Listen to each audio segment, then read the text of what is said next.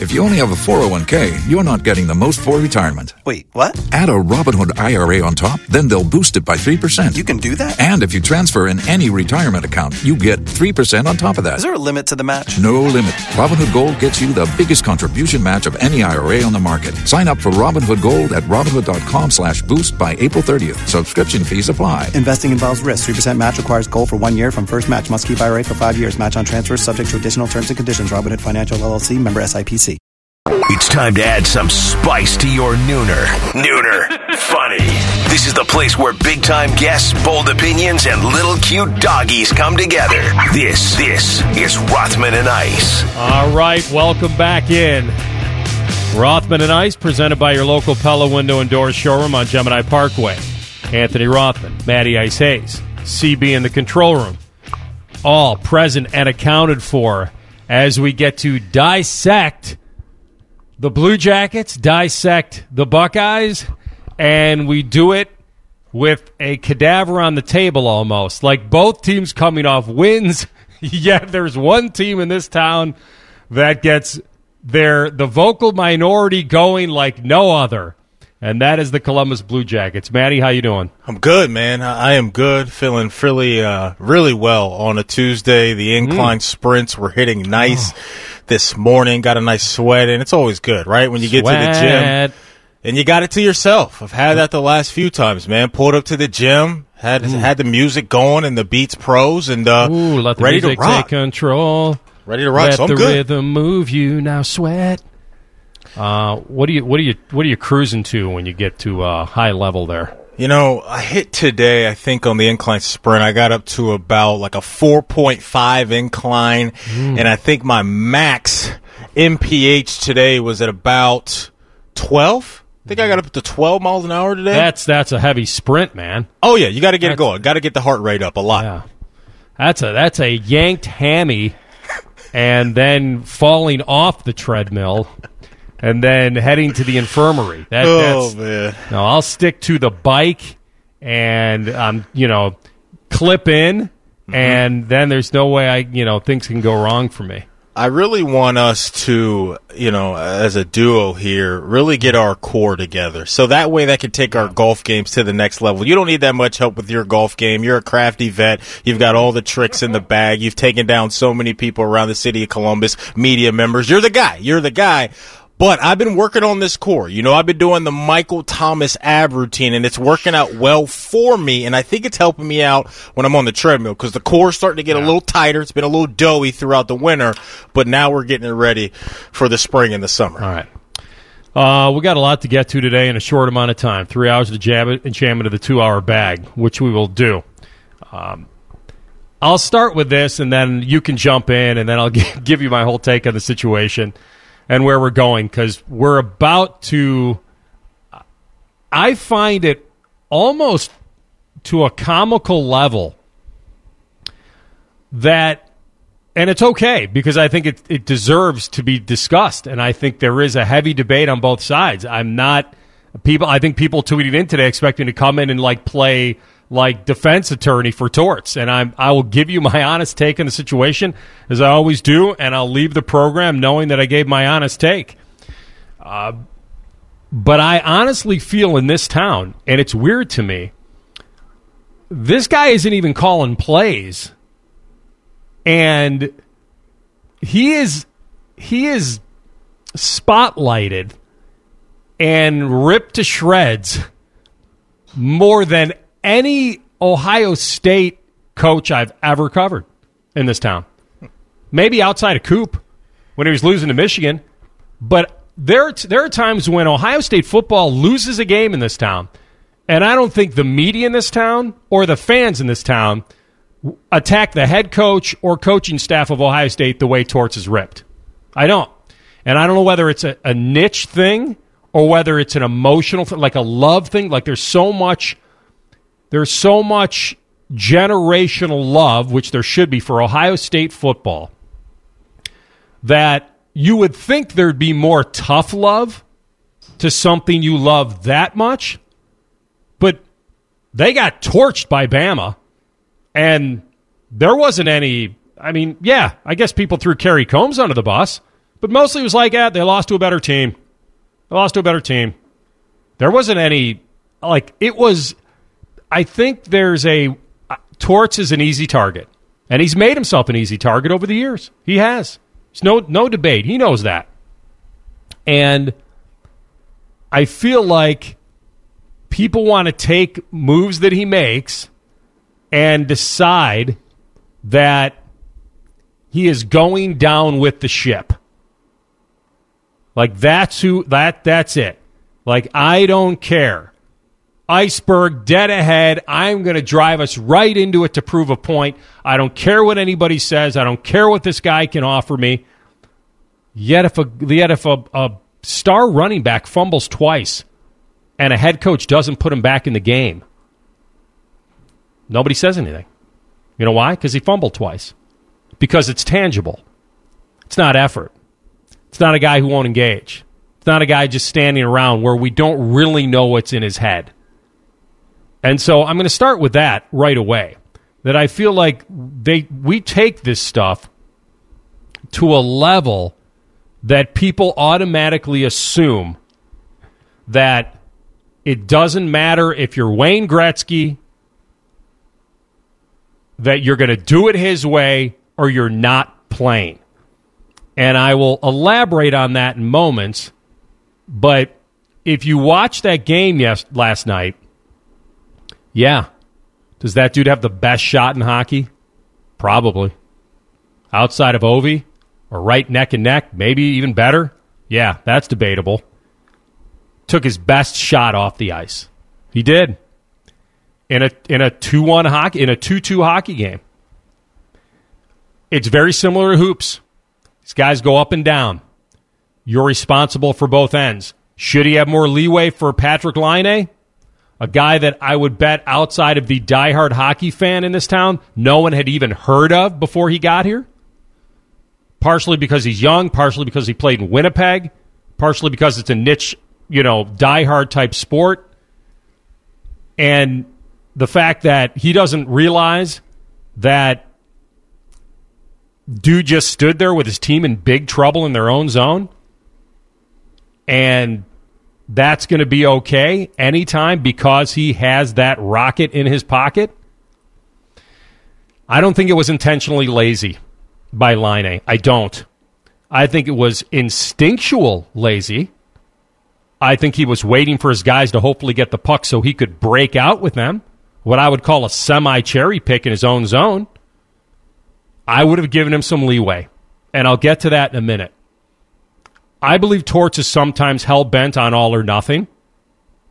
Sometimes his grit guys who don't have a fingernail of the skill that Patrik Laine has get the benefit just because they're hustling on every shift. That's a dangerous game that a twenty-year coach has to look in the mirror and ask himself, is he hanging on to the right stuff? And it's when a veteran coach with a cup and a pair of Jack Adams Coach of the Year awards on his mantle has to ask himself, can I run stride for stride with the new athlete? Can I make sure the game doesn't pass me by? And so far he's done it, and he's learned to do it with Panarin, and now he has to try to build it with Patrik Laine while the club allows it to happen. Now, I'll expand here quickly, and then I want you to jump in because I've just been dying to get this out. Torts obviously doesn't view this like the fans. You know the old adage, coach for the fans, you'll be sitting with them.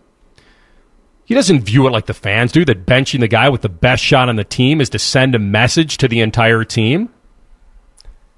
I've got people telling me he purposely wants to throw the game to send a message, and it's his way or you're gone. There's a part of the culture that he will not compromise on. He's a read and react coach. He coaches the game to win the game. It's a gamble. I get it. Of course it is. He took a player, like I said, with maybe the best shot in hockey, off the ice in a tie game with a team in the division, fighting neck for neck, you know, fighting neck and neck with them. If your lack of effort leads to giving up goals, then he's going to push a button on you. And he gets somebody out there that will do what he wants. I'm not defending it. I'm describing what he is about. He coaches a game on the fly. Now, where I always get confused on this type of move is why he couldn't go to the player in between periods to figure it out so he can get his best shot back on the ice. That's a question I'll ask him when he comes on. I can't answer why he won't go back to him. I can't answer why he feels that player is lost for the rest of the game or whether somebody else impressed him enough to stay out there instead. It's dangerous territory. But the garbage that this is abusing a player, that he abuses young skill guys, is over the top. It's over the top. I mean, Laine's a pro. Maybe he should engage when his team is in big trouble in their own zone. This is not about you can't coach everyone the same. This is just asking a guy to read the moment. And Patrik didn't read that moment. Once again, it's a gamble. They weren't losing five two or even up five two. Tie game with a team that's right with you in the division.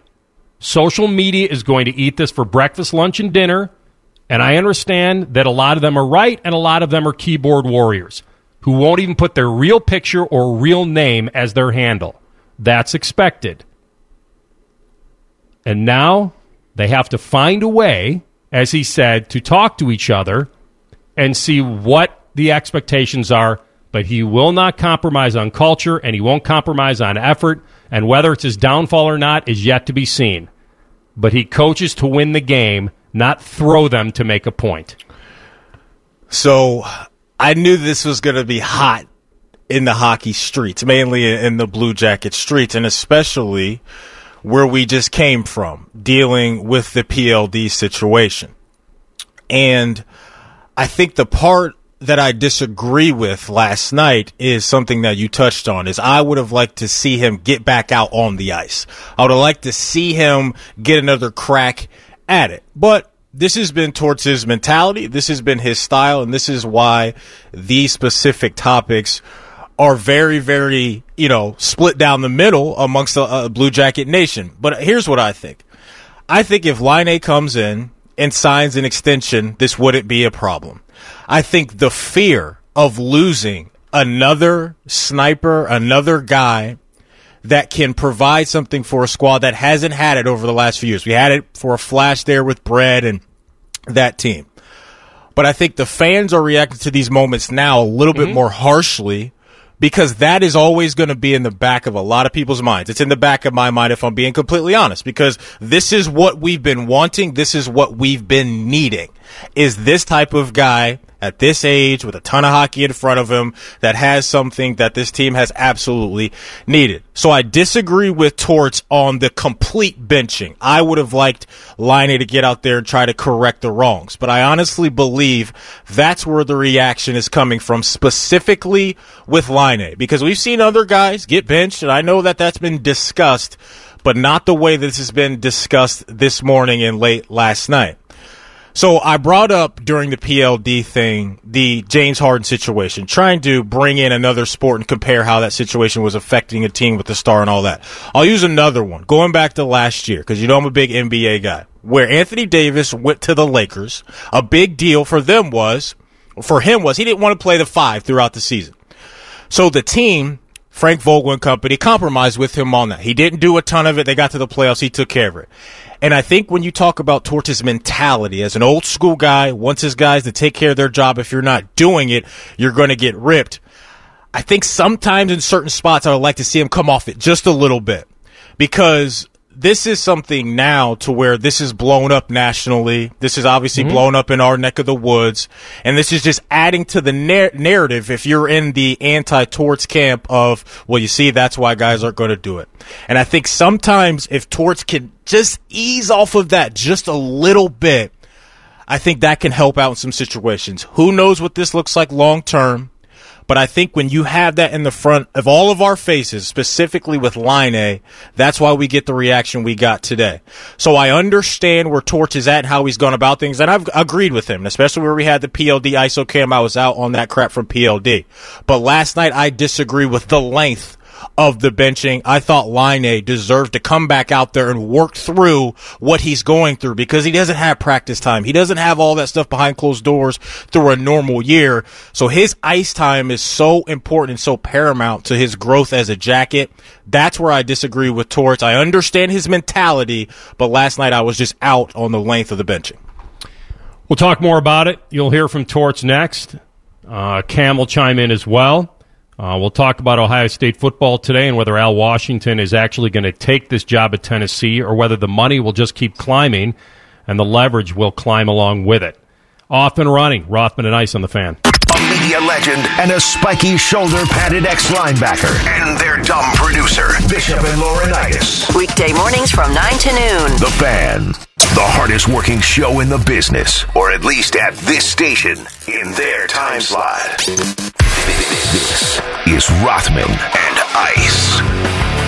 Dave Biddle, bottom of the hour. We'll talk Ohio State football, see if there will be a coaching vacancy.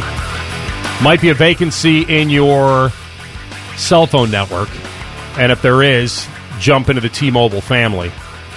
I know how much you're on your phone. You've heard me say it. I'm on mine a ton.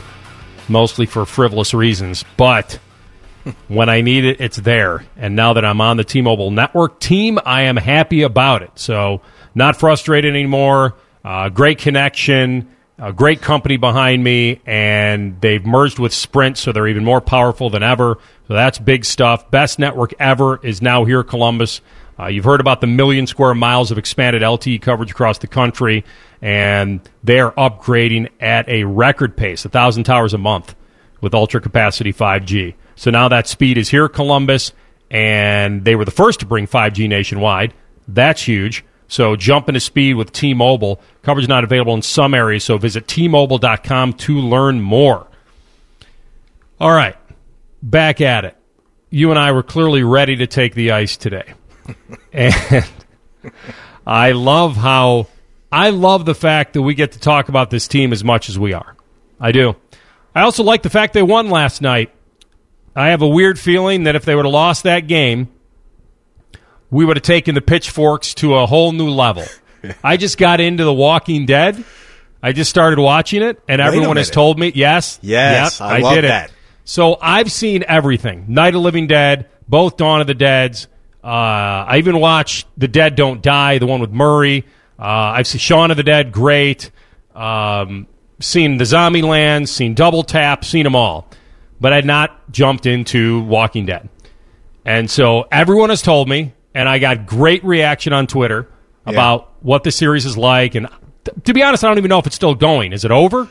Or is it still going? It's still going. And real quick before okay. I hand it back to you, I was a huge Walking Dead fan for probably the first five seasons, and then I bailed for a little bit, and people told me I need to get back in because it's been really good over the last few seasons. So I might be hop- hopping back on this train with you because I was all about my guy Rick Grimes and company a all few right, years ago. Don't tell me anything. I got you. I've already gotten a few spoilers, but that's my own fault because I jumped in so late. Yeah. But I just was trying to make an analogy to picture, you know, picture what the walk, like the most walkers you can imagine, whether it's on a highway or in the school or wherever, wherever you could picture the most walkers. And by the way, they're way too fast for zombies.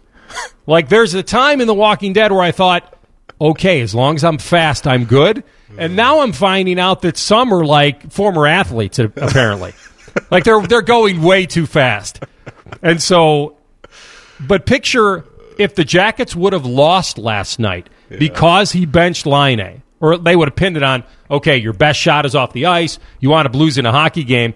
Imagine the pitchforks then and the zombie walks then. Yeah. Like it, it's, I get it, he's an easy target. He's been an easy target his whole life. He's he's an he's a I don't buy that he's going down with the ship. People have asked me on the air, is he done? Does he want to be done? I will say it this way. I don't think he wants to stop coaching. I think if he if it happens, he'd be at peace with it. I know that. And I know that Yarmo and he are ultra competitive and have a very, very honest and open relationship. as far as G M and coach. I know that for a fact. Hell, they both golfed in my outing with me. Mm. Like, I know what's going on. I know when Yarmo starts ripping Torts on the golf course that it's out of love. You do that when you care.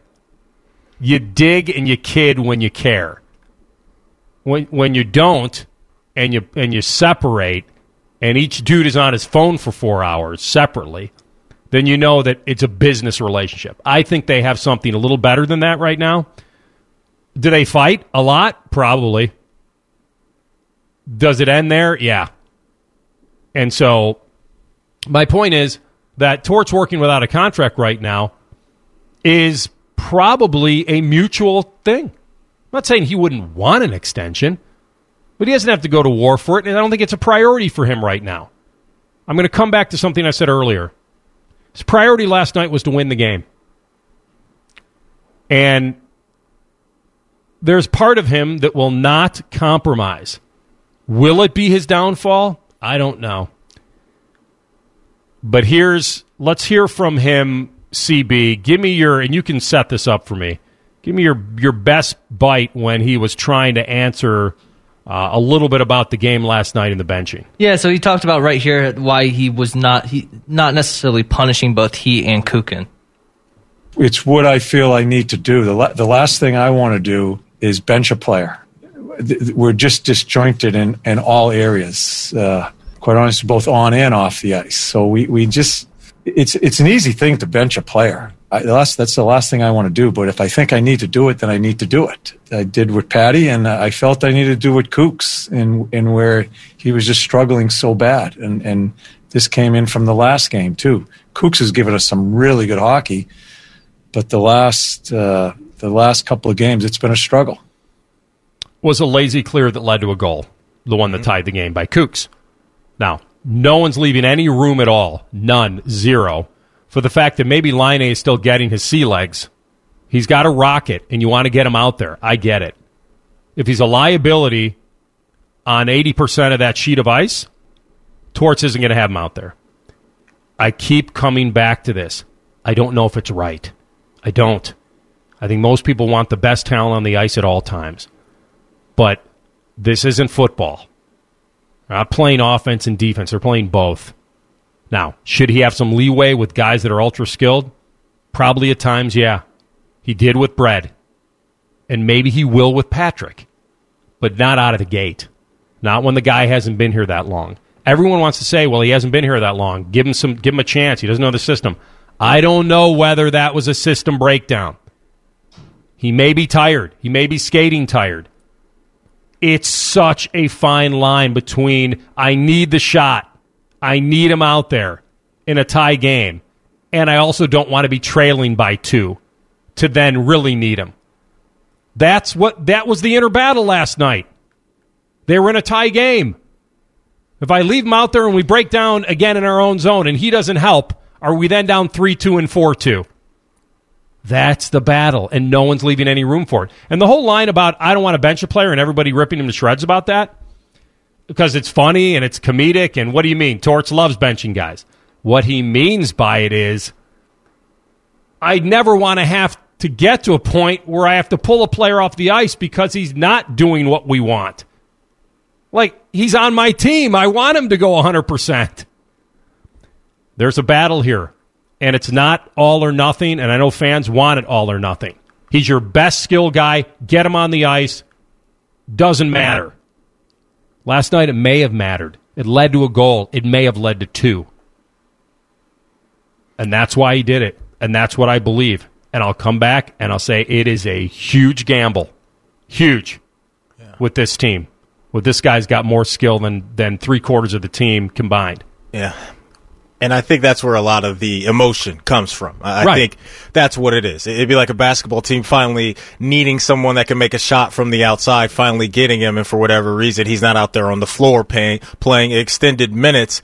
I think now we can have this conversation. I think obviously amongst the fan base, there's a ton of conversation around this, a ton of emotion around it as well, and rightfully so. I think it's great. But uh, as long as this in-house between the two can be talked through if Laine even feels like it's an issue, because I haven't heard anything from him. Uh, this could be completely overblown by everyone outside of the building. I don't know. But we heard from Torts before Laine even get, got here that they were having good conversations. They were having, hey, he was sending him video, and Laine wanted to know who he'd be paired with and all of that. As long as that type of relationship continues to grow between the two, I think things can be fine. This is a one-off, not a one-off for Torts in general, but a one-off with Laine specifically right now. And hopefully we don't run into this again. I, I think it's on both sides here. Torts understanding his player, and I'm obviously he's doing that, trying to do that. But it's also Laine now having to embrace a little bit of a, a body shock here with the head coach. And we know Laine is, you know, like you said, getting his hockey legs back and learning all this new stuff. But that, to me, is the big part of this, is that we've heard players talk about Torts and understanding where he is and how it can be tough, but also say some positive things about him. So I think now between the two, we know Torts is all about sitting down and talking through things. He's not going to shy away from any of that with his players. But as long as Laine is understanding of what's going on and they have good conversation and this doesn't continue to snowball in the wrong way moving forward, I think things are going to be okay. I think it's the emotion of who he is, what we've seen from Laine already, and it being such an absolute need for the Jackets that we're having this type of conversation today. Come back with Dave Biddle of Bucknuts, Rothman and Ice on the Fan. If you miss a Buckeye game, it's because your radio is in tune to the right place. Always and forever, your home for the Buckeyes, the Fan, Ohio sports destination. Good. Movie references you may not get, even if you saw the movie. This is Rothman and Ice. All right, welcome back in. Rothman and Ice, Anthony Rothman, Matty Ice Hayes. And look who it is on the Bryant Heating and Cooling Systems Fan Guest Hotline. It's our friend Dave Biddle, editor of Bucknuts on twenty-four seven Sports, host of On the Money here on The Fan on Sundays, and just generally a good dude. What's up, Bids? Great to talk to you, Anthony and Matt, two of my favorite guys.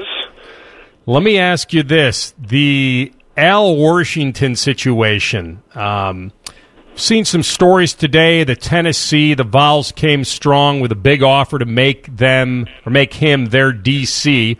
We read yesterday, and I know you were on top of the story, that Ryan Day and Gene Smith certainly wanted to meet with him and have a chance to keep him part of the Buckeye family. Where do you think it stands right now? Yeah, I think you summed it up very well. Um, Al Washington wants to stay at Ohio State, but Tennessee's doing everything they can to make him an offer he can't refuse. I mean, late last night I was told by somebody I trust that Ohio State was able to up their offer enough, and um, you know, he, he loves being here, that he was going to turn down the chance to be the defensive coordinator at Tennessee and stay here at Ohio State. And uh, that's what I heard before I went to bed last night, and then wake up this morning um, and find out that Tennessee's increased their offer to one point five million dollars, which is more than anybody on Ohio State staff makes other than Ryan Day himself. Kerry Combs makes one point four million dollars. I believe Kevin Wilson's right around one point one, one point two, right around there. So um, I think he's really torn, and, and then I've been waiting for this to come down. I was really hoping we would have a verdict before I came on with you guys, uh, and I wish I had like an inside scoop for you. I wish I could tell you, like, listen, this is what I'm hearing right now, that he's definitely going to stay or he's definitely leaving. I don't have that. Um, I think Al is very torn right now on what he wants to do, and Ohio State doesn't need to match the money. They they're not. One thing I, I don't, you know, I don't know if every Ohio State fan knows this. Ohio State's not going to. While their assistant coaches are paid well, Ohio State's not going to get into the arms race where they're paying like their coordinators two point five million dollars, or you know, or you know, Clemson. Both of their coordinators are making north of two million dollars. They're going to be competitive, but they they're not going to get into that supreme arms race like what you're seeing at Alabama, what you're seeing at Clemson. So, um, but if they can get it, like, let's say they get it. I'm just spitballing here. Let's say they get it around a million dollars. I think Al Washington's making like around six hundred thousand. They get it around a million dollars. I think in the end, if I had to guess right now, he's going to stay, but he's he's very torn. I mean, Tennessee's offering him the chance to be the defensive coordinator at the age of thirty-six and pay him up one point five million dollars. That's really tough to turn down, even with everything that's going on at Tennessee, where you have, I mean, it'd be a terrible situation to walk into other than the money. That'd be pretty good. Um, you know, with the sanctions that they're going to be under, new head coach, I mean, everything, it's really going to be really, really tough to win down there. And you wonder, would you be looking for a new job in two years? You have three million dollars in the bank. That wouldn't be bad. So, I don't know, guys. Like I said, I'm, I'm leaning that he's going to stay at this point, but it could go either way. Yeah, I can understand how this is tough for him, absolutely, to have this level up, potential level up in his career. You absolutely got to think about that. You know, coming out of that Alabama game, we knew that it was going to be a challenge trying to slow down Devontae Smith, and a lot of people were wondering what was going on with the game plan and all of that, and that led to a, a little bit of a shift there in the coaching room on the defensive side of the ball. Matt Barnes goes to secondary coach. Parker Fleming, excuse me, goes to special teams coordinator. Your, your thoughts on the coaching changes on the defensive uh, side of the football this offseason for Coach Day? Yeah, initially it surprised me when I heard, um, you know, learned a few days before it happened that that was going to be the plan. I was surprised. And the more I analyzed it, the more I thought about it, and then after we got a chance to talk to Ryan Day himself on Zoom, Matty, I, it makes sense. I mean, he believes in Matt Barnes. Matt Barnes is thirty-four years old, and he, you know, he's got a solid resume. At the age of thirty-one, he was basically Maryland's defensive coordinator after D J Durkin was fired. Matt Barnes, in title, was linebackers coach slash special teams coordinator, but he took over the defense and called the defense the rest of the year. So he probably has bad memories of Dwayne Haskins in that game at Maryland in twenty eighteen. But, um, and that was at the age of thirty-one. Comes to Ohio State. Uh, Ryan Day has worked with him closely for two years. He believes he's a coach on the rise. Um, so it makes more sense the more I think about it. They also believe in Parker Fleming, age of thirty-one. Um, I've never been a big, you know, promote from within guy when you're at Ohio State. I feel like a lot of these, you know, coaches should maybe go elsewhere than come back. But Ryan Day believes in it. He was promoted from within himself. I was skeptical of that. Look how that worked out. So what the heck do I know? Ryan Day's been a home run. So and he, he believes in it. I don't, I don't know if him, himself getting promoted from within has anything to do with his philosophy, but he flat out says that, you know, he's a believer in that. Uh, he's a believer in culture.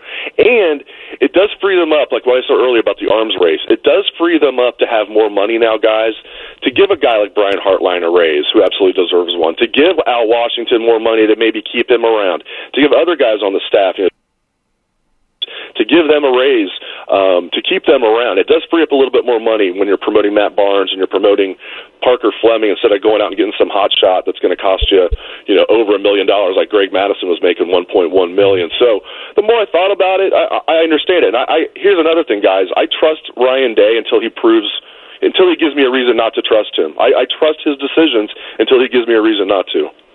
All right, Dave. Well, let me let me bring you back just a little bit to the Al Washington thing, because if it does break, we'll see. Like if he does leave, like if the I understand the boxes that Ryan Day can check with him. Hometown guy, that's already there. You've got that advantage. You'd be coaching still on a great team with a chance to go after another to go after a national title. You could also sell him on that he'd have the chance in the future to be a D C. It doesn't have to be right now. So you're right. They probably they can't match the money. But what do you think will really lead the day here? Is it the promise of potentially becoming a coordinator at Ohio State one day, or just hold off for now, we need you, and we'll give you a big chunk of raise to make you stay? I think he would need to believe that he's in the, you know, in the plans to be the defensive coordinator one day, that Ryan Day believes that that's, you know, next logical step for him. Now, I did hear last night when I heard that he was leaning towards staying that one of the hang-ups was, you know, Al Washington was, re- was requesting, and this is very reasonable, the title of co-defensive coordinator, even if he really wasn't going to be, you know, you know, like we know sometimes those titles can be B S, sometimes they're legit. Um, even if this was kind of a B S title, uh, I was told by one source, I don't have two sources on this, that, that he wanted that, and Ryan Day was not ready to give him that title. So, but yeah, I think he would need to be assured that, uh, you know, not only would he be getting a raise, which is obvious, uh, and a healthy one, but um, that he would at least be considered, strongly considered for the defensive coordinator job down the road, or, or a bigger role if he doesn't get co-defensive coordinator right now. And maybe Ryan Day will acquiesce and give him that title. Who knows? Um, that's just what I was told last night. Who knows if that's even true? Um, but... Um, Yeah, I think he would he would need to know that he would be at least in consideration down the road um, for a bigger role. All right, Bids, we'll stay on it. I know you'll stay on it. Thanks for jumping on, man, on late notice. We always appreciate you. Hey, my pleasure, guys. Good talking to you. Yep, that's Dave Biddle on the Bryant Heating and Cooling Systems Fan Guest Hotline. Matty, that's it, isn't it? It's you don't have to sell him on stuff that he already loves. He already loves coaching at Ohio State. Already loves being home. He loves being a part of a national title contender. But it's the career goals. It's D C and the money that comes along with it. I could easily convince him to wait a little bit, that other D C opportunities will come along. It's a tough sell, but and it's one that, that only Al Washington can, can battle with. Yeah. But it sounds like to me that if the guy didn't jump at that kind of money, then it's not all about the money. Sure. And I get it. I totally understand him wanting that label there where Bids touched on there. Excuse me, as a co-defensive coordinator attached to his name, because that'll help him get to the next job and get to the next job. But no, no question. I understand that this is tough uh, for him to be in this position, especially where Dave talks about what Tennessee is going through. Do you want to go down to a program and have to try to sell that to recruits and all that? Yeah, the money would be good, but there are a lot of challenges that come along with that. So this is difficult, right? Because if you we fast-track this, too, he does leave for Tennessee. That also, if we zoom in a little bit more on the linebacker room itself, there's going to be a lot of turnover as well with on the on the field mm-hmm. with all the veteran guys that have now moved on. So if you're an Ohio State fan, you would love to have that as a start, to have the coach that works with that unit run it back with a bunch of new faces out there running around on defense. How about this Hoops team? Keeps cooking. We'll talk about them next. Rothman and Ice on the Fan. If you're looking for the radio home of the Groove, you've come to the right place. Because if we weren't, this promo would be very stupid. Proud to be your crew station, The Fan. Rothman and Ice present Buckeye Bulletin. Sponsored by Logan A C and Heat Services. Feeling the chill? Call the experts at Logan Services now for hot deals on Trane furnaces, including zero percent A P R for sixty months. All right, Maddie. A Hoops team that went into Maryland as only a three-point favorite. I was a little surprised about that, and I thought something smelled fishy about that. Um, certainly when they got down six early, you thought, okay, they might be in for a battle here. Big Ten game on the road, whatever atmosphere you can have on the road. And they wound up torching the twine again. And when this team shoots the way they did last night in the first half, hitting eight threes, I think there was an eighteen-point differential on threes between them and Maryland in a positive way. seventy-three sixty-five. They're up five at half on that sixteen five run to end it. And then they outscore them by three in the second half. And everyone's impression of this team is the same. They're hitting a stride that their confidence is crazy. Whether it's Dwayne sensing an opening and popping a three, Arne's in transition, Arne's taking a little extra dribble to create a three. When C J's left open, he pulls the trigger. Dwayne was really feeling it, I thought. Baseline pull-up, baseline fall-away.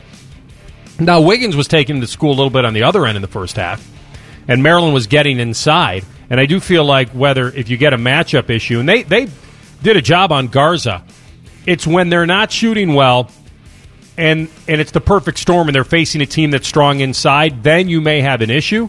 But right now, Dwayne driving and that little drop pass to Kyle Young inside. You're up eleven with fourteen to go, and you just kind of coast and just keep playing.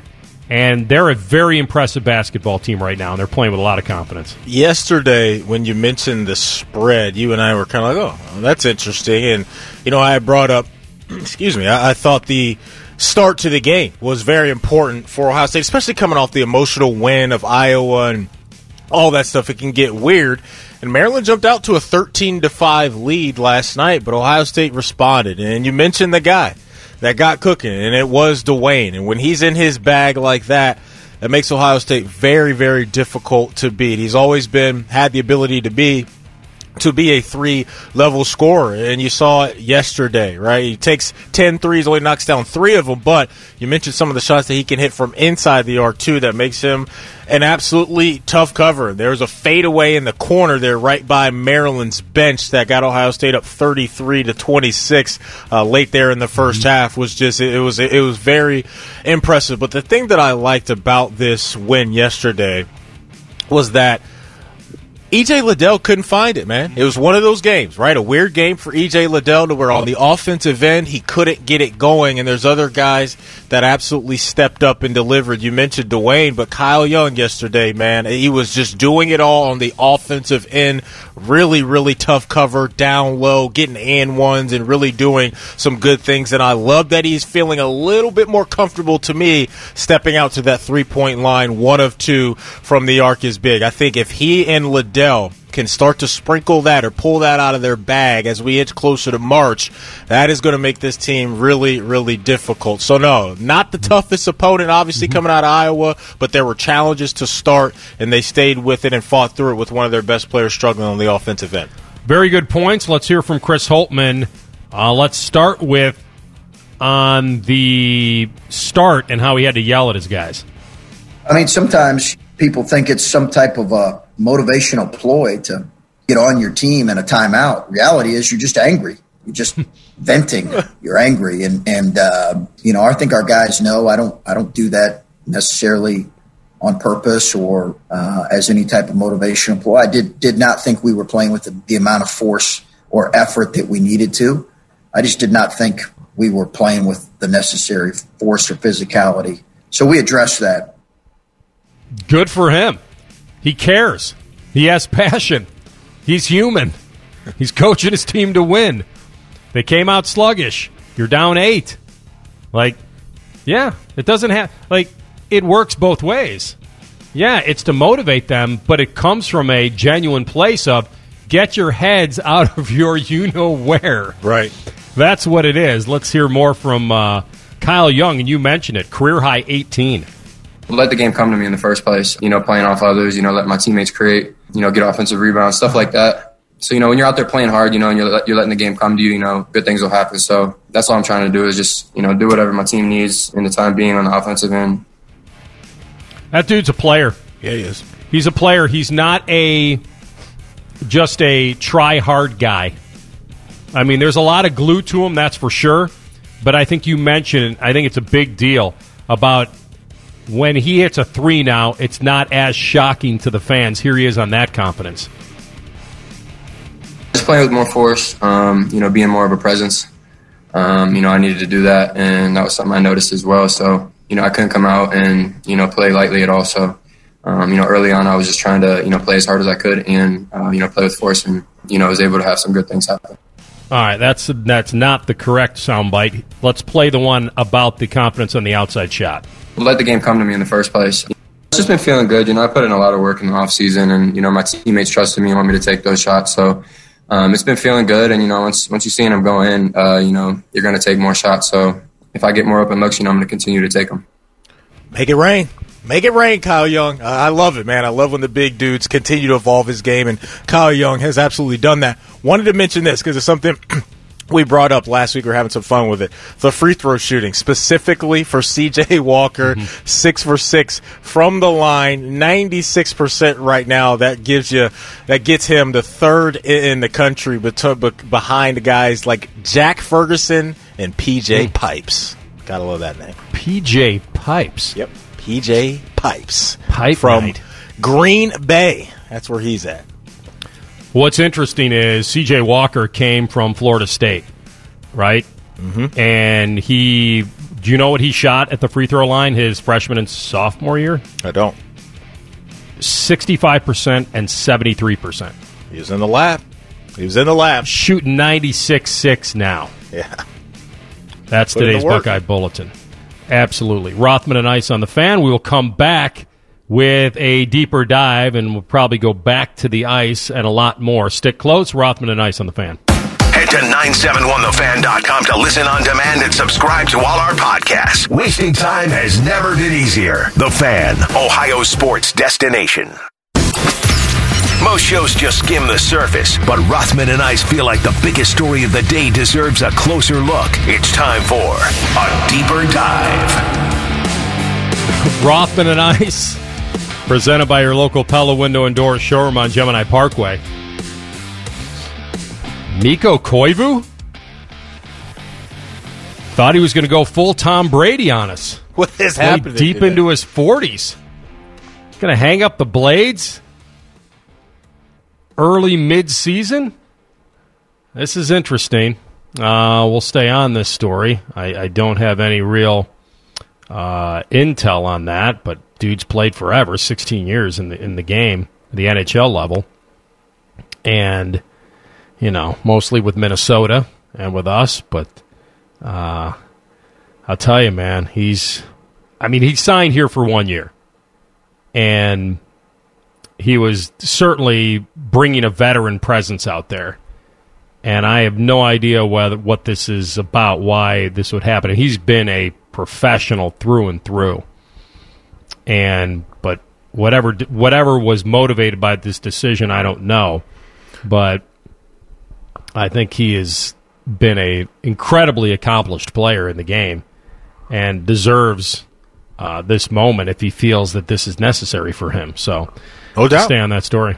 No doubt. I mean, in, when you mentioned the one-year contract, my mind kind of jumped to, well, veteran guy, like you laid out, been around for a while and done some good things uh, within the N H L, but could part of this have already been on his mind, you know, throughout the offseason? When you sign a one-year deal, maybe you're in the mindset of, hey, man, do I really want to give this another crack? And then, you, you know, the hockey love within you takes over, and then you get in the season, and then, you know, you're doing a season with no fans and all that stuff, and maybe you got into it and was just like, you know what, man, I'm going to lean the other way. I was Maybe I was feeling like I should have gone down this road initially. So whatever he wants to do, I absolutely respect it, man, because he's put in the work in the league. So definitely curious. Definitely caught my attention what Chop said in the update there, but uh, no, man, when you talk about, you know, guys wanting to continue their career, sometimes you get in it and you're not feeling the same way you did in the offseason.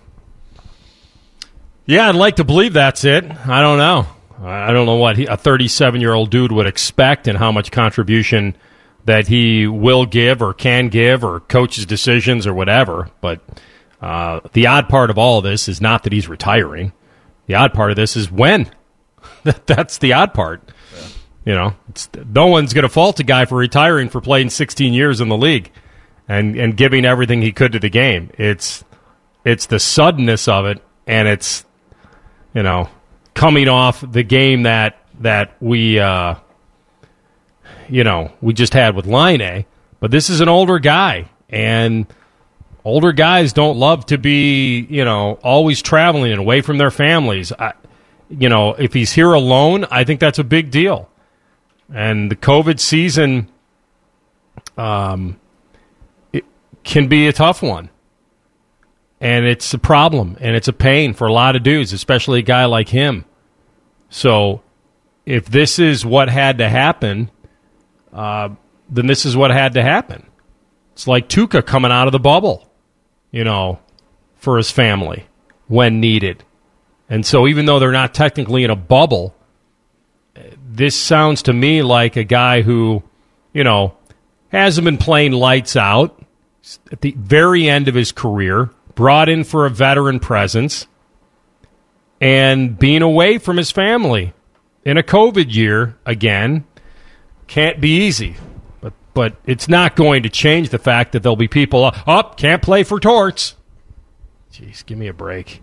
I mean, my mind uh, didn't really go there. My mind, I mean, of yeah, course, well, that's, that's what I'm saying. Happen, that's that's right. My mind didn't go there. I think I'll read more into yeah. the contract that he signed. If this was a multi-year deal or three-year deal or whatever, he pulls ripcord now, then, you know, maybe I'd read something into that. But I th- I'm going to lean more towards this is a veteran dude that's looking around saying, man, do I need to do this again? Do I really need to keep doing this, like you said, not be around my fam and all that? I'll, I'll invest my energy in that more so than the other stuff that's been going on today. Yeah, and the other stuff that's been going on today is is the situation that is brewing now with the Blue Jackets and Patrik Laine. No one wants to look at it in a vacuum, and I get that. Nobody wants to look at it as this is a guy who may have been not engaged last night. Maybe he's skating tired. Maybe the the, the pace of this now has caught up to him because he he wasn't playing before he came to the Jackets. Now, people want to go the other way with it is, oh, he's only been here a couple weeks. Why not just give him some leeway and leave him out there? He's got a great shot. You can't afford to take that skill off the ice. I'm not I'm not telling you that argument is completely false, but if a guy can't give you what you need on both ends of the ice, and like I said, I'm not trying to turn him into Bobby Orr. I'm not doing that. I don't need that. I think you can have some leeway with him. Certainly Torts has given other guys some leeway. He has before, and he learned to do it with Brad. Maybe it's just the start of it here is that they want to get him started off on a really good mindset. You know, gave up. He was not engaged. He sat there on the dot. Team was in big trouble, own zone. Now, like I said earlier today, was it intentionally lazy? I don't think so. I think it was instinctual laziness, probably waiting for his guys to get the puck so he could break out. And... And what my confusion is on all, whenever this happens, whenever this happens, and Torts doesn't come to the press conference with a, hey guys, I know my own player. He just he wasn't he just didn't have it tonight. Torts didn't say that. He didn't come to the to the presser with that. And so and I think that's that would have maybe calmed things down is my guy didn't have it tonight. It's okay. He's done a lot of good things for us. He will continue to do great things for us. He didn't have it tonight. Tie game. I got to win the game. I, and I had to balance in having his skill out there and also being a liability and being disjointed and not engaged. But no one ever wants to leave room for the middle. It's just not the world we live in anymore. There's no middle ground. It's he he's a he's a detriment to the team. You got to fire the coach. Okay, who do you want? I don't know. Just fire him. Get him out of here. He's the downfall of the team, and we need to get him out of here. He won't get our skill on the ice. He's doing stuff to prove a point. He'll, he'll do it to a fault, and he's going to damage our ability to sign this guy long-term. Not going to talk you off the ledge. I don't know what's in Patrik Laine's mind. Maybe he's a pro. Maybe he can deal with it. Maybe they'll have a conversation. Maybe he'll learn from it. Maybe he'll come out better. Maybe he'll be more energized in Chicago. I don't know. Guess what? We'll see. But last night was throw him out. I don't care about playoff appearances. I don't care about that we swept Tampa. I don't care that we that we beat the best team in the last twenty-five years. I don't care that we wound up uh, winning a game seven after flopping in game six. That has nothing to do with coaching. When we win, it's the players. When we lose, it's coaching. Pound my fist on the table. This is the world we live in. There are people out there that if the Jackets win a game, it's because of the players, and when they lose a game, it's because of the head coach. And it will be that way until he leaves for those people. I'm more in the middle. I understand what he's brought to the table. I understand the culture. I understand who he is. Doesn't make him perfect. He's a veteran coach who I said earlier has to maybe ask himself, can I run stride for stride with the new athlete? He comes on Hockey and Hounds every week and says, new athlete, new athlete, new athlete. It's different. Can he make sure the game doesn't pass him by? He's done it so far. Done it for a long time. Learned to do it with Brad. Now can he try to build it with Laine while the club allows it to happen? I know that he doesn't care about the fans, and the fans that don't care about him want him out on his head. Well, give me a substitute. Oh, anybody. Anybody else. Younger, fresh, change for change. Okay. I got news for you. One day you're going to get that. And then we'll find out. And that's it. And that's kind of where we are. And by the way, you know who's lost in all of this, Matty? They won the damn game. Yeah. Which is the most important thing. Which is the most important thing. And, you know, we talked about this off the top, and I think a lot of the emotion, specifically with this current situation, is it's because we've been down this road, talking about Blue Jacket fans when it comes to these type of players with this skill set not saying, okay, let's run it back here in Columbus. This is where I want to be. And I think the fear of that with Laine is cranking up the emotion even more so than it was before. Because, correct me if I'm wrong, A R, did Kukan not get benched last night, too? And that, that's a guy he that... did because of that lazy correct, clear that turned correct. into a goal. I, now, do I think he deserved to sit? That that's I think that's the debate that, that everyone wants, that no one really wants to have today, is everyone wants leeway for everyone. Everyone wants, it was just a mistake. It was just this, just that. I get it. And that's what I'll ask him when he comes on. Is is how do you define a mistake that's a game-benching mistake versus one that... And I, by the way, it was kind of prophetic because I asked him last Wednesday about what's just hockey and what's a mistake. You remember when I asked him that? Sure. Like, it's... And so uh, maybe Laine was tired last night. Maybe his coach sensed it. It's a balance. And, and it's like I said earlier in the program, if my star running back fumbles twice, do I throw him back out there or is it just not his night? It's a fair question. No, it is. And, you know, the part that I disagreed with when it came to last night was just the amount of time. That that's what I agreed with, because I've embraced and accepted who Torts is, and a lot of times I agree with how he's gone about it, because I think what he preaches is, hey, just kind of go out there and give one hundred percent effort, do what you need to do, and you'll be out there on the ice. And to me, that's not too much to ask of a professional athlete. Like, that's what they should be doing at the bare minimum. I, I just think last night, especially with Laine and where he is with a new club, I would have liked to see him work through that. I, I would like to see him get out there and get those reps that he's not getting. Now, this is a rare little podcast pocket of time that we're in now, because they don't take the ice again until Thursday, and they'll get some practice work in. And I know that's something Torch has been mentioning to us and throughout the media. That's something he w- is, you know, a, a little bit uh, salty about right now as a coach, that you can't get out there and practice. And I understand that, because that's where you iron things out. But when it comes to Laine, the reason why I brought up Kooks sitting down last night is that's where the reaction comes from. It's who it is. It, it absolutely who it's who it is. And if any other, we saw it last night. I'm not seeing the reaction because Kooks got bitched last night. It's because it's Laine. And I understand those fans that are upset about that, and it's especially with what he can do for a hockey club. But in the back of our minds, we know how Torts wants to operate. He is not going to back off that. He's an O G. He's an old school guy. And him meshing worlds now, I'm sure, has been an absolute challenge. We're seeing it around all of sports right now. Right now, where these guys are becoming more vocal, realizing the power that they have, and they're starting to flex it. Not saying that's what's happening mm-hmm. here, but it's two worlds clashing together right now across all of sports, where old school guys are trying to get these young guys to think the way that they think, and young guys want old school guys to go about it the way they think. And I think that's where we are here. Only part I disagree with with Torts last night is not giving him another opportunity. And until Laine signs on the dotted line to say, I want to be here in Columbus for a few years, this is going mm-hmm. to be a thing, and there's always going to be a ton of emotion wrapped around it. That goal by Jack Roslovic, he is he has taken to this team and this ice like he's dreamt about it his entire life. And guess what? He has. And it was beautiful to see. And it's too bad that the other thing is overshadowing a game-winning goal, which is was a beautiful thing.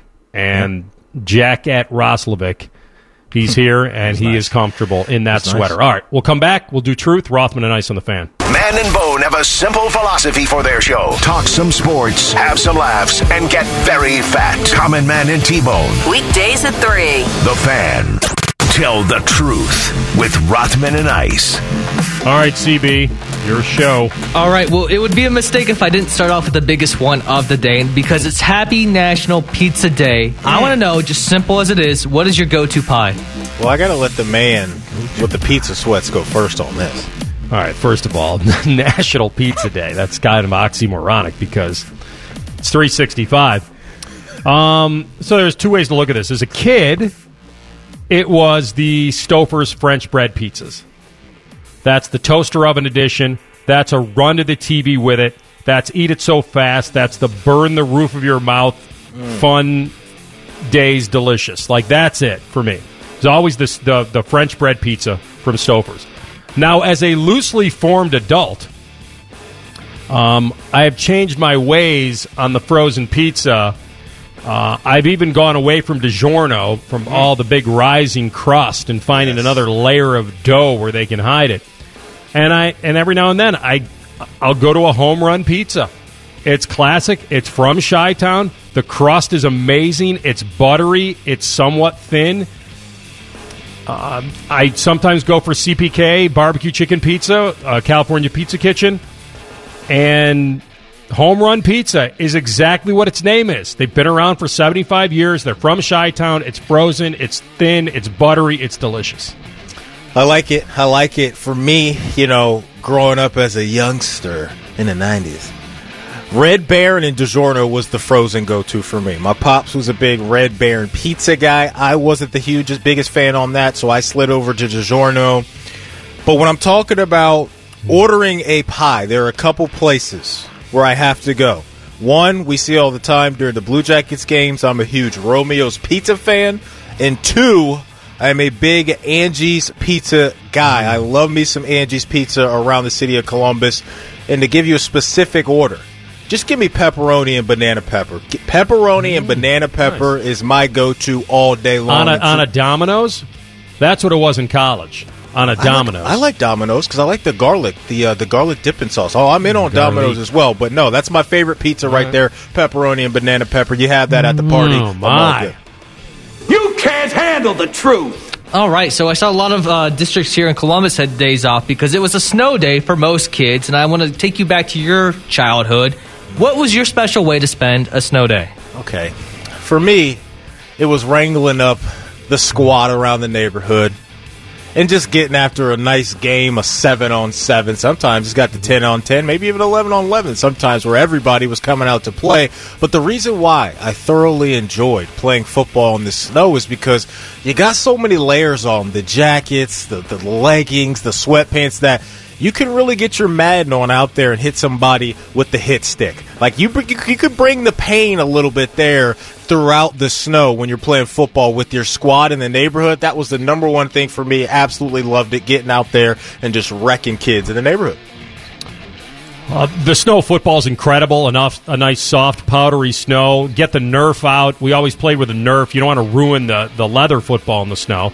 Oh, you always got to play, play with, with a Nerf. Real one. Uh, nah, we don't want to, we never did that. We wanted to be yeah. stars. We played with the Nerf. Now, the fun thing about my neighborhood was we lived off a four-way stop, but it wasn't a four-way stop. It was a two-way stop.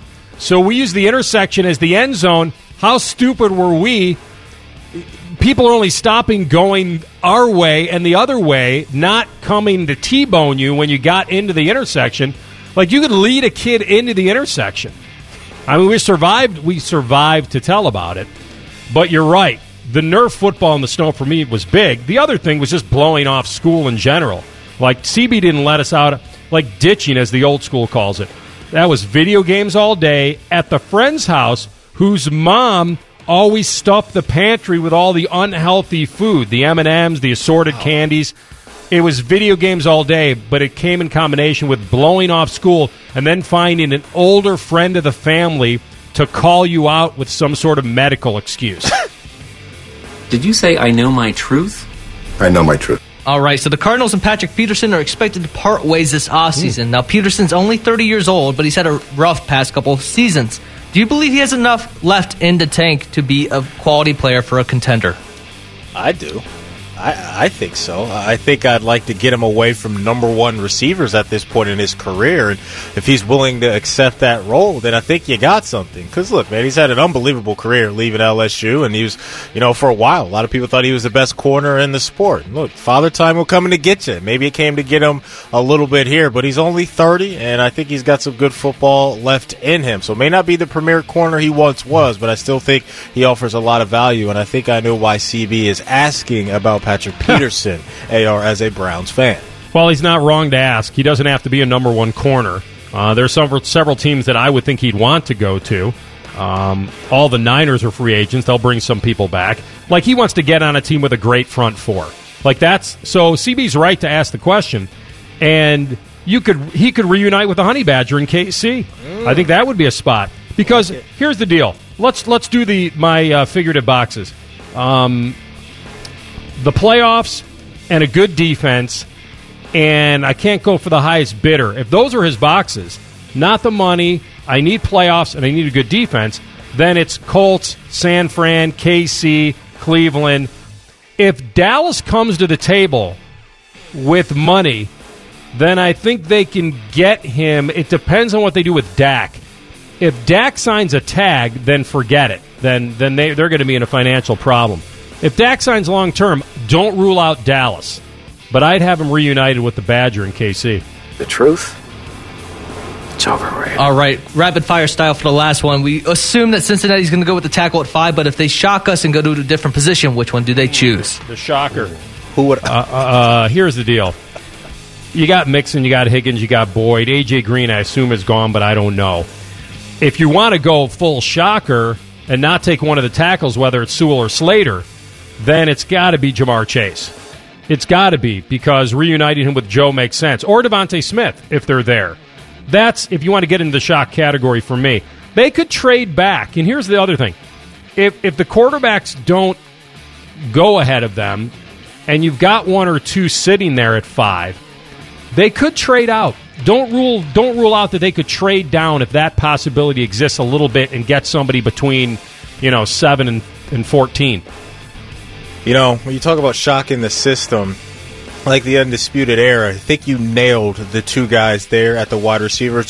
But just to play little devil's advocate here on the other side of that, I don't know if this will be a complete shock, but the name Micah Parsons, a defensive dude that could come in and make a tremendous impact for them on that side of the ball, I think it would be great because their offense, I think, is in pretty good shape where it is outside of that offensive line, which we all know is a major problem. But defensively, let's get some star players on that side of the football. I'd be a little shocked if they went Micah Parsons there, but at the end of the day, I think it ends with Sewell or Slater. All right, we peel back a little more on the C B J with the radio voice Bob McElligott. Next, Rothman and Ice on the Fan. Sports conversation and sometimes pure stupidity. Awesome, funny, random. Your home of the Buckeyes, the Fan, Ohio's sports destination. With a former country club tennis pro and a high school baseball player. Don't be too impressed. You're listening to Rothman and Ice. All right. Radio voice and moments for the Jackets. Want to remind you to jump into speed with T-Mobile, upgrading their network at a record pace. They were the first to bring five G nationwide. They should get credit for that. And now they've merged with Sprint, so they're really turning up the speed, like Maddie getting turned. Mm. Upgrading one thousand towers a month with ultra-capacity five G. So now we've got that speed, Columbus. We've got the coverage and the speed. As I said, T-Mobile merged with Sprint, so that means the best network ever is here. A million square miles of expanded L T E coverage across the country. What does that mean to you? That means more towers, more engineers, more coverage than ever before. T-Mobile's with me, should be with you in more places. Coverage not available in certain areas, so visit T Mobile dot com to learn more. We open up the Bryant Heating and Cooling Systems fan guest hotline and welcome in our good friend, the voice of the Jackets. He is the one and only Bob McElligott. B-Mac in the house. How you doing? Why couldn't you have me on on a day there's something going on with the Blue Jackets? I mean, you know, it's kind of a boring, quiet, under-the-radar. I know. Why are we even talking about them? Like, they're so irrelevant. I, um, I have no idea. You know, it's funny. You know, I definitely could hit you with the Mikko Koivu news, but I, I don't think that's the lead today. But I'll let you get I a quick one. I already got hit with it earlier, so I didn't. Uh, I put that on my long list of things I didn't see coming. So, anyway, go ahead. Uh-huh. Uh, why don't you give us twenty seconds on that? What's your gut? My gut is that here's an older, aging player that is figuring out that it's not all there anymore for him, and he must. I don't know where he where he, where he resides in the off season or where his family is, but um, is he alienated from his family pretty much? I mean, living here in Columbus and traveling with the team, it's almost like the the traveling bubble, right? Right. Right, uh, and uh, you know, and I'm gonna, I'm just gonna be upfront with you right away. This is the one year where I, I have less information than ever because we're so detached from what goes on. Not allowed to be around the players, not allowed to talk to the players unless it's through Zoom. There's no one-on-one, so uh, I'm a little bit at a loss here. But yeah, I would, I would assume that what you said is it. I mean, he's thirty-seven years old. You know, he talked about he, he felt that he had more to give.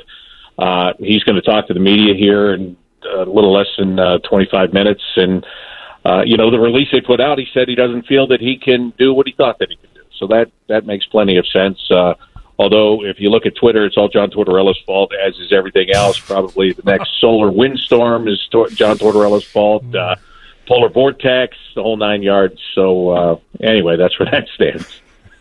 It's a, it's crazy what's going on right now, and you're right, man. Just a lot of pointing of the fingers and, and all of that stuff. You know, coming out of the Laine uh, situation last night, Bobby Mack, you know, I've been seeing, again, questions raised about the culture around the Jackets right now. Not even specifically Torts' handling of Laine last night, but just overall in general, people questioning how the Jackets have gone about some contract things and how Torts handles the players and things like that. Y- your thoughts on just the culture around the, the Jackets right now? What I think, Matt, is if John Tortorella is guilty of anything in his career, it's of being consistent. And all of a sudden, I'm just going to say this because, you know what, the more I read today, the more mad I get. So I'm just going to tell you this. He's consistent in everything he does. And I think that, you know, times have changed, and I think he has been flexible with the times that have changed. The people that say that he can't deal with younger players, I think that's a load of garbage. I think he has adjusted. I think he does do that. But here's what I also think. It, it, today's way of living is no controversy. Like, we can't, no, you can't bench a guy. You know, you can't tell a guy didn't do a good enough job. Now, listen, could he have brought him back in the third period after sitting him for the rest of the second period and played him again? Yes, he could have. Um, was I surprised he didn't? Yeah, I was a little bit surprised in a two two game that he didn't do that. But he is sending a message to the player, and he's sending a message to the entire team that this is the way you got to play. I said this in a tweet earlier. That guy, who's the most talented guy on this team when it comes to offense, had to sit and watch less talented players play within a system, bust their hump, and oh, ultimately they won the game because of it, okay? Now, if that's not a lesson to that player, then that would be a problem. And I think it will be a lesson to him. And I, and I think everything's going to be fine with this whole thing. But I think a lot of what you see and a lot of what I read, and I shouldn't get mad about it because because I shouldn't, but I think in this everybody gets a trophy world that you cannot – you almost can't discipline anymore without people just overreacting and saying, well, it shouldn't be this way. Well, and I, I think you're right. And I, I came on the air today, and I'm sure people felt like I was going to defend him, and I didn't. I think there is some middle ground here that we can have a conversation with. I think we live in a society that it is all or nothing.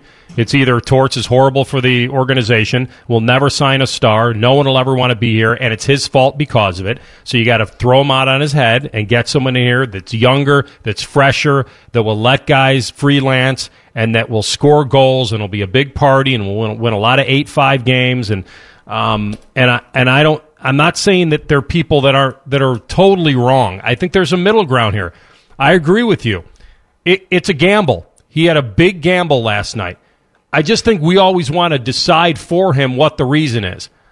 Do I know that, that Laine's sitting on the dot there, not engaging when his team is in big trouble in their own zone, was the reason he got benched? Yeah, I have to assume that is. He almost gave up two goals.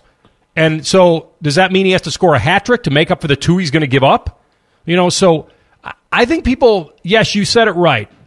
He's not going to compromise on his culture. Do I one hundred percent agree that he just is, is hell-bent on sending a message to the detriment of his team?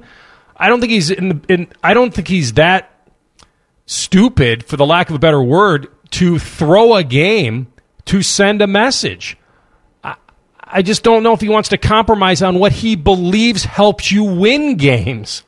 Now, that he may be wrong on occasion, and I'm sure he has been. But big picture-wise, he's going to stay true to what he believes is going to help him win games and not lose them, and I think he coached that game last night the way he felt was the best way he could win it, and I'm sure it wasn't easy for him. And I know people shredded him for, oh, I don't like benching a player. Well, of course you do. No, he doesn't want you to give him a reason to bench you. There's a difference, Bob.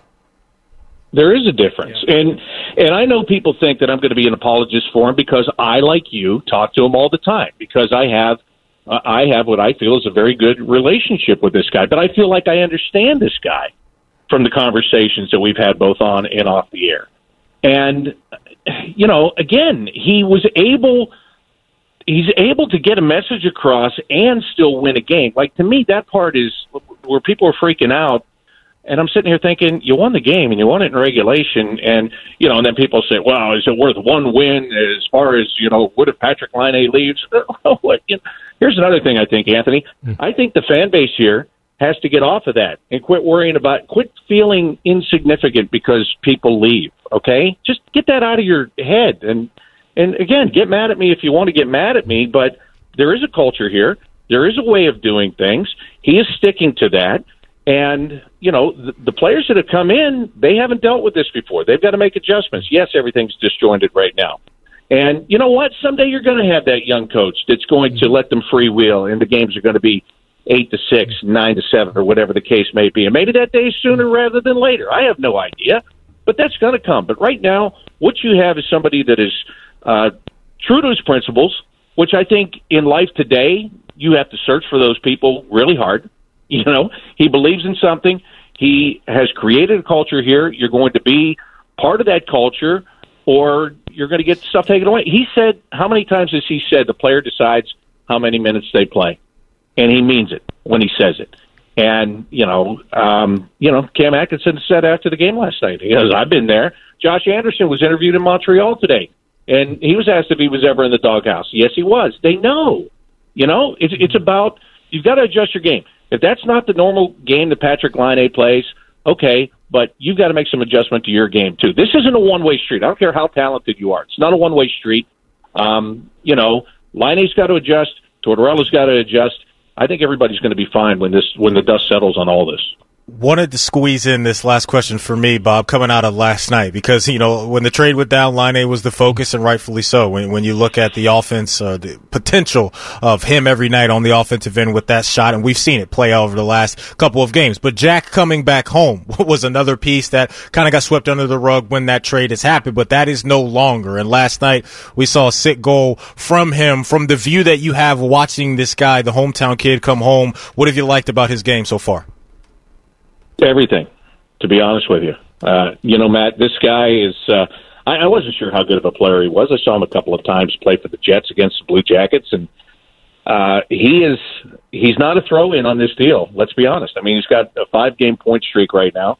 He has two goals. The one last night, extremely important. The way he scored it was extremely flashy. Uh, he's got that swagger and that confidence that Torts likes. He's channeling it the right way. Uh, and, yeah, he's he's come home. And, and you know what? There's got to be a lot of pressure on this guy, being from Columbus and playing in Columbus. And, you know, he's got his friends and his family, and he played for the triple A Blue Jackets. There's all the pressure of you want to, you know, mm-hmm. you want to do great things for that organization as well. It's not easy. I'm sure it's not easy. But he's making it look easy. He's just coming in and playing hockey. He's getting – minutes that he wasn't able to get with the Winnipeg Jets, and uh, and he's made the most of those things. So I uh, I give him a lot of credit. I've enjoyed watching him play here in these first couple of games. All right, so you're going to continue to call games this year. You're not hanging it up. I just want to get that up. You're, you're good, right? We though blindsided. We're going to hear you on the Fan for the rest of the year and hopefully beyond. Right? I, I, here, I will. I will guarantee you this. I guarantee you somebody will come to me and tell me that I can no longer perform at a high enough level before I will say I cannot perform at a high enough level. So, yes, I'm not going to retire midseason. Thank you. All right, my brother. Thanks for hopping on on uh, late notice, and I'm sure they'll continue to give us stuff to talk about. The day that we don't want to talk about the Jackets, that's going to be a bad day. So thanks, pal. Take, yeah. take care and be well. Sorry I wasn't opinionated enough for you today, guys. I tried to turn it up a notch. That's right. That's right. Be ready to take the ice the next time. Thanks, Bob. Oh, thanks, Bobby. Right. Back. Thanks, guys. Yep. Bob McElligott, radio voice of the Jackets right here on The Fan. We'll come back with an N F L two-minute drill. Rothman and Ice on The Fan. The Fan is live and local with morning juice, caffeinate, and dominate. Weekday mornings from six to nine. The Fan, Ohio sports destination. It's time for the N F L two-minute drill. Sponsored by Doctor Mark Levy. Stop snoring and start sleeping now. Visit sleep better columbus dot com today. All right, N F L two-minute drill. And we have Russell Wilson weighing in about how he's frustrated with getting hit so much. Uh-oh. I've been sacked almost four hundred times. Well, he's got the number down. So we've got to get better. I got to find ways to get better, too. The I'm frustrated with getting hit too much uh, came when he was asked if he was frustrated with the Seahawks. Now, this isn't the first time he's jumped into this, this pool. Now, he's not going all the way into the deep end. And I think he was asked about, I can't remember where he was asked about whether or not he could be traded. And I think he said that's a Seahawk question, which he's right. Now, I guess the follow-up would be, well, you don't want to be, do you? And then catches reaction on that. But uh, no, he's not requested a trade, and he's going to be back. But it's finally coming to the surface on, I'm getting a little older. I've played in the big ones. I have won. I need an O-line. Aren't I good enough to be protected? I think what happens with these great athletic quarterbacks is that you always believe, well, they're the ultimate weapon. They can get out of it. And the O-line is just part of running the football. And now that you get a guy like Russell Wilson who's getting, you know, thigh deep in his career, I think he's like, okay, don't ask me to be the rustler every time. I can cook, but I got to have better ingredients, Matty. No doubt. And this is interesting times that we're in, in my opinion, because these guys are speaking up more and more and more in the N F L, because that quote definitely caught my attention coming out of the rumors that were swirling last night coming into this morning. But him also saying he wants to be involved in personnel decisions mm, came along with this too. So Russell Wilson has been a soft-spoken assassin. He goes out there on the field and rips your heart out, doesn't go out there and do too much talking. But now we're at a point in his career where he's looking around and saying, okay, Pete, I came here. You kind of saved the franchise mm-hmm. as far as the quarterback position goes. We've done nothing but run the ball, run the ball, run the ball outside of this year. Let's change it up just a little bit. So I like that Russ is speaking up, because I think he's got enough in the bank to speak up in this moment. And I was so jealous of the life that he was living at the Super Bowl, because when mm. you sit next to Sierra like that mm. in the booth and you guys got that much money in your bank accounts, that is called mm. winning at life. Like Maddie, my game was strong and my money was long. The Browns have waived guard Malcolm Pridgeon. Yeah, the former Buckeye. Didn't play this year. He chose to opt out. Signed by the Texans as a free agent following the draft, and he was waived by Houston at the start of the season. And he signed with Cleveland's practice squad in mid-September, spent the rest of the year with the club, and now they placed him. Uh, the Browns placed uh, Pridgeon on the opt-out list in August. And he, he played in every game for Ohio State during yeah. those seventeen and eighteen years when they won back-to-back Big Ten titles and had the the bowl win over, was it U S C in the Cotton, and they beat Washington in the Rose. And he started all fourteen games in that eighteen yeah. season, and he, he led all those dudes with a bunch of snaps, and he and that line ranked way up there in fewest sacks allowed. So we'll see if he can catch on. But this was, a uh, I think, a community college kid that turned himself into a, a Buckeye and then a pro. We'll see if he can hang on. Wrong place to be is up in oh. Cleveland if you're an offensive lineman and you're trying to find playing time, because their offensive line right now said it's one of the best in the league. So hopefully he can go on and maybe latch on somewhere else. I saw this. This came down last night, A R. The, how about the 49ers extending Josh Rosen for another year? Now, I don't know if I'm a fool or not. Actually, I know that I'm a fool, but I still believe in Josh Rosen. I don't know why. I haven't seen anything from him in the N F L to make me believe, but I'm still holding on to my Josh Rosen stock, and I'm hoping that he uh, eventually gets a crack at it. So we'll see, but the Niners ran it back with him again yeah. for another year. Stock may eventually go bankrupt. We're not sure. I mean, right. that fundamentally, I don't know how strong that stock is and how good the company is. But I understand how you want to hang on to it, because you are all in. Yes. And he was part of that Tampa Bay practice squad when San Francisco signed him off that squad in late December, and he spent yep. the rest of the year with the Niners. So yep. we know the Cardinals drafted him tenth overall a couple years ago, and that's when he said all those other teams are going to pay. Well, guess what? They haven't paid a dime yet on Josh Rosen. Uh, the Vengeance Tour has not started yet, and I don't know who the opening act for it's going to be. All right, that'll do it for us. Uh, if you can get a chance to listen to our thoughts on the Laine situation, jump on nine seven one R N I on the Twitter machine. C B tweeted that out. Stay safe, stay warm. We'll hand the mics over to Common Man and T-Bone. It's Rothman and Ice on the Fan. Pulling up to Mickey D's just for drinks? Oh, yeah, that's me. Nothing extra, just perfection and a straw. Coming in hot for the coldest cups on the block. Because there are drinks, then there are drinks from McDonald's. Mix things up with any size lemonade or sweet tea for one forty-nine. Perfect with our classic fries. Price and participation may vary. Cannot be combined with any other offer.